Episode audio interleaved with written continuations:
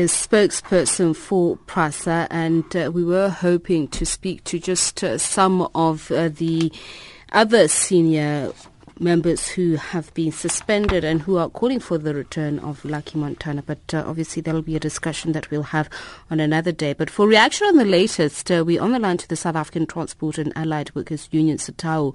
The national media officer is Refilwe Lepere. A very good evening, good afternoon to you, and thank you very much for speaking to us.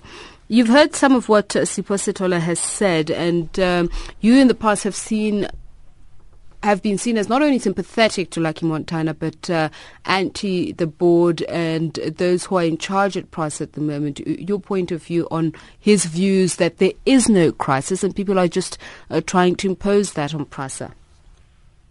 Um, yes, and good afternoon to you and your listeners, and thank you for having me on your show. And as SATAWU, we are we have said that there is a problem at PRASA. And I think it is really um, highlighting that it has degenerated to this level and that um, for a long, long time. It's not just about you, you, know just supporting an individual and saying no, we're supporting uh, one person, but what we've said um, insistently and over and over again on numerous occasions is to the minister that there is certain decision-making processes that you need to engage in. And, for example, appointing a board, that there are processes and that were not done, and that, that we have said it over and over again, the board is illegal. So once you have an illegal board, there is already a problem in how they're going to function. Now you have this board that doesn't function right. And already then they're making decisions that are already illegal. And then therefore this is what has become the issue at PRASA. That okay, so you said there's a domino effect. And intimidated. There's a what domino. You say there's a domino effect as a yes. consequence of the illegalities. You say of the installation of this board. What exactly is it that was not done, and who was responsible for the illegal action, so to speak, of appointing this board? So in any board, in any state-owned entity, the board is, um, the, the, the, names are submitted into a public forum and you, it, there's processes. This board was just um, pounced on us. And as, and as we raised it early in the year with the minister saying that the board and that this board has been appointed illegally and there's problems within the board. That the, there are certain members of the board that have criminal records. So, for example, you are not allowed to sit on a board of a state-owned entity if you've got a criminal record. So some members, two of the members, have criminal records and pending criminal cases. So that, for example, has been our biggest gripe with that. But never mind that. There's been, the, for example, the chairperson of the board, he's has history of collapsing institutions, you know, so from Denel to uh, Petro SA.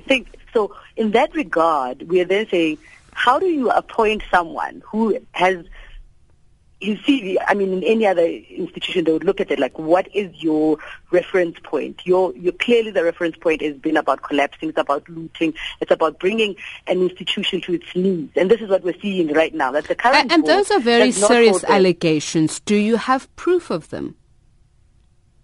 Yes, there's a criminal case that's running on the chairperson of the board. So we've we've highlighted them all to the to the minister. So there is proof. There's, but is uh, is an investigation in itself? Is, is an investigation in itself admission of guilt and proof of guilt? No, no, no, no, no, no. There is a criminal record, then there are um, current cases. So never mind just the criminal, the criminality. There is a criminal record. He's got a criminal record.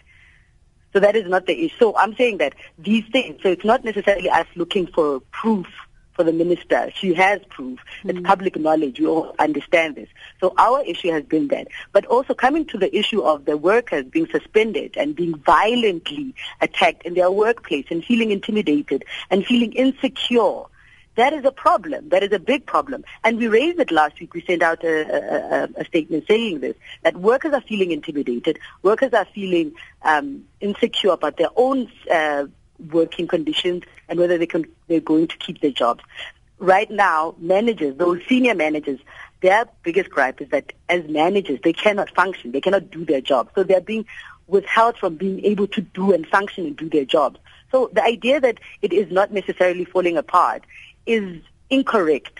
What has happened is that if if small things, if, if, if functioning, everyday functioning for a manager, for a department, for security, for all of it, if it's not functioning, then clearly there's something wrong. Then clearly, after a while, the, the commuters are going to feel it.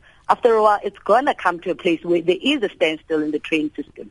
How because do you, right as SATAWU, intend to force some action to take place? You say you've raised these issues and you say not only is it detrimental, but it's against the laws that govern this country. What do you intend to do other than, say, bring back Lucky Montana?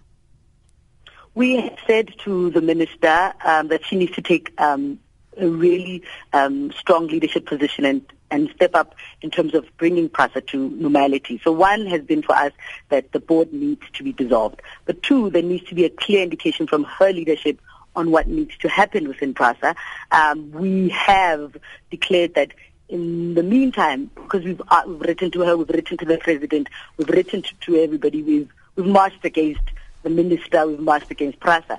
We are going to continue with our mass action we are going to continue to rally workers because the workers are feeling when you are feeling right now security um, personnel uh, feel very insecure in terms of their positions of how do they function in their in their work because they've been their tools of trade have been taken away from them. So mm-hmm. we are really we continue to um, talk to the minister. We continue to write to her, and we are saying also we'll continue in terms of mass action and um, discussing the that everyone has the right to public to a public transport system that is safe. And it All is right. important that they notice that, that they need to That's do something. Where we'll leave it with you. But thank you very much for speaking to us. Refilwe Lepere